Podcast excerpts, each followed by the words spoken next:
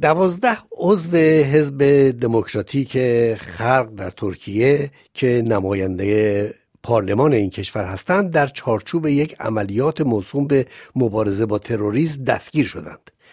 اولین ابهامی که در این پرونده است اینه که اتهام مشخص اونها عدم حضور در یک دادگاه برای شهادت دادن درباره پرونده که نامش رو تبلیغات تروریست گذاشتن از آقای کریم اسخری کارشناس روابط بین الملل در آنکارا می‌پرسم اتهام دقیق این دستگیر شده ها چیه؟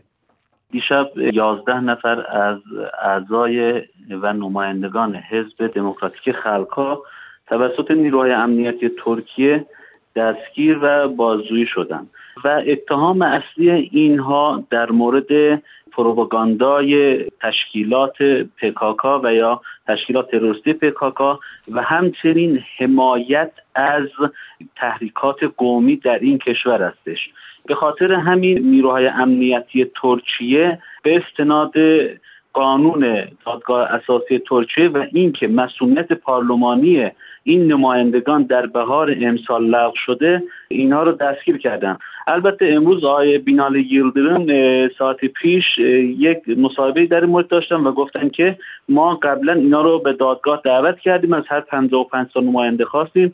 فقط یکشون رفته و 54 نفرشون به دعوت دادگاه پاسخ مثبتی ندادن و دستگیری ها در این راستا می باشد معنیش اینه که اینها رو دعوت کرده بودند که به عنوان شاهد در دادگاه شرکت بکنند یا به عنوان متهم. مسئله اصلی همینه. مقام های امنیتی ترکیه معتقد هستند که نمایندگان حزب دموکراتیک خلق ها یک ارتباطی رو با تشکیلات پکاکا دارند. در خصوص رفع این اکام اینا رو دعوت کرده بودند که اینها به این دعوت حالا اجابت نکردند. آقای صلاح الدین دمیرتاش یکی از رهبران حزب دموکراتیک خلقها در توییتر خودش نوشته که آمادگی کامل داره که نسبت به اعمالش پاسخگو باشه ولی در مقابل یک دادگاه منصفانه و بیطرف. او نوشته که حاضر نیست در دادگاهی شرکت کنه که اردوغان دستور تشکیل اون رو داده. می‌خواستم از شما بپرسم آقای اسقری درباره دادگاه های ترکیه چه داوری میشه کرد و آیا حزب دموکراتیک حق داره که بگه این دادگاهات به فرمان اردوغان تشکیل شدن؟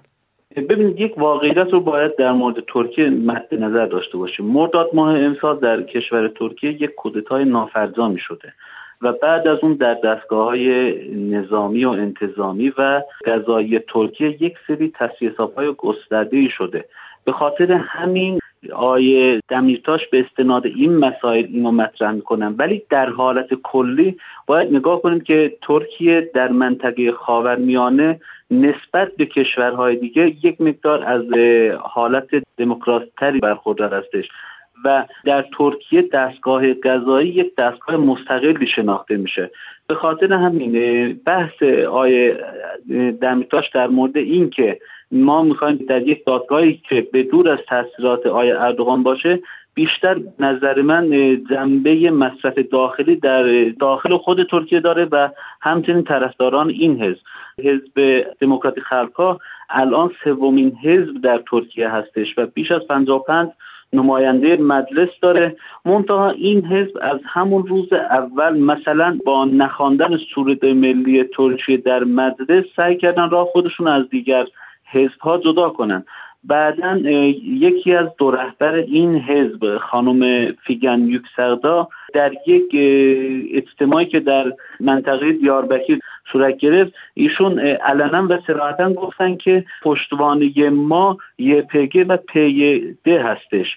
به خاطر همین مسائل هستش که کلا نهادهای امنیتی و قضایی ترکیه از این اظهارات تران هدپ ناراحت هستند.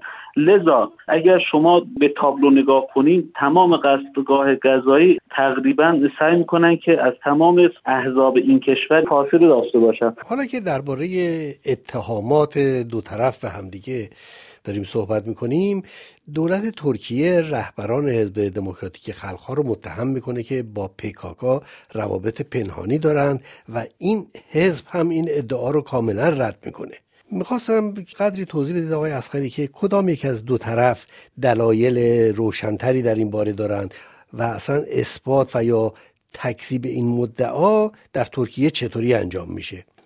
ببینید حالت کلی و افکار عمومی ترکیه بر اینه که سیستم ترکیه این فرصت رو به کورتهای ترکیه و یا به کورتهای ناراضی در ترکیه دادن که راهشون رو از پکاکا سوا بکنن و بر طریق فضای سیاسی و حرکت سیاسی بتونن در نظام سیاسی ترکیه اشتراک داشته باشن.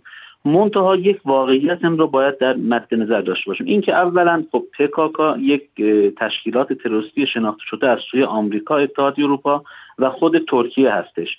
ولی علا رغم اینکه در ترکیه این فرصت به های ترکیه داده شد البته یک مسئله باید مطرح بکنیم. برای مثال خود خانم فیگن یوکسکداغ نه از های ترکیه بچه از ترک های ترکیه است که در این حزب به عنوان همصدر فعالیت می‌کنن و امروز هم دستگیر شدن. در این مسئله باید اینو مد نظر داشته باشیم که متاسفانه نمایندگان حزب دموکراتیک خلق نتونستند از این فضای پیش آمده به نحو احسن استفاده کنند البته نباید گناه رو بگردن یک طرف انداخت مطمئنا هر دو طرف در این مورد کسورات رو داشتن. ولی در حالت کلی الان حتی با یک سرچ ساده در اینترنت می‌تونین شما عکس آقای دمرتاش رو با رهبران پکاکا مثل مرادگر ایران به راحتی پیدا بکنید و این نشان از ارتباط این حزب با تشکیلات پکاکاست.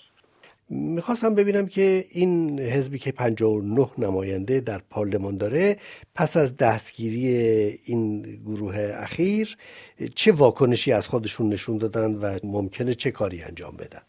به نظر من مسئولین حزب هدفه باید در این مورد صبور باشن و تمام راه های قانونی رو که در قانون ترکیه مشخص شده طی بکنن. چون با توجه به فضای ملتهب خاورمیانه اگر در ترکیه مسئولین این حزب بخوان که راهشون رو از مسائل سیاسی و دموکراتیک و قانونی حل نکنن متاسفانه ممکنه که قضیه در ترکیه به یه نحوه دیگه پیش بره و اون چیزی که خوش آمده مردم ترکیه نیست ممکنه که در این مورد به گذاشته بشه از طریق دولت ترکیه. از آقای کریم اسخری کارشناس روابط بینالملل در آنکارا از اینکه وقتشون رو برای این گفتگو در اختیار رادیویی بینالمللی فرانسه گذاشتند تشکر می‌کنم.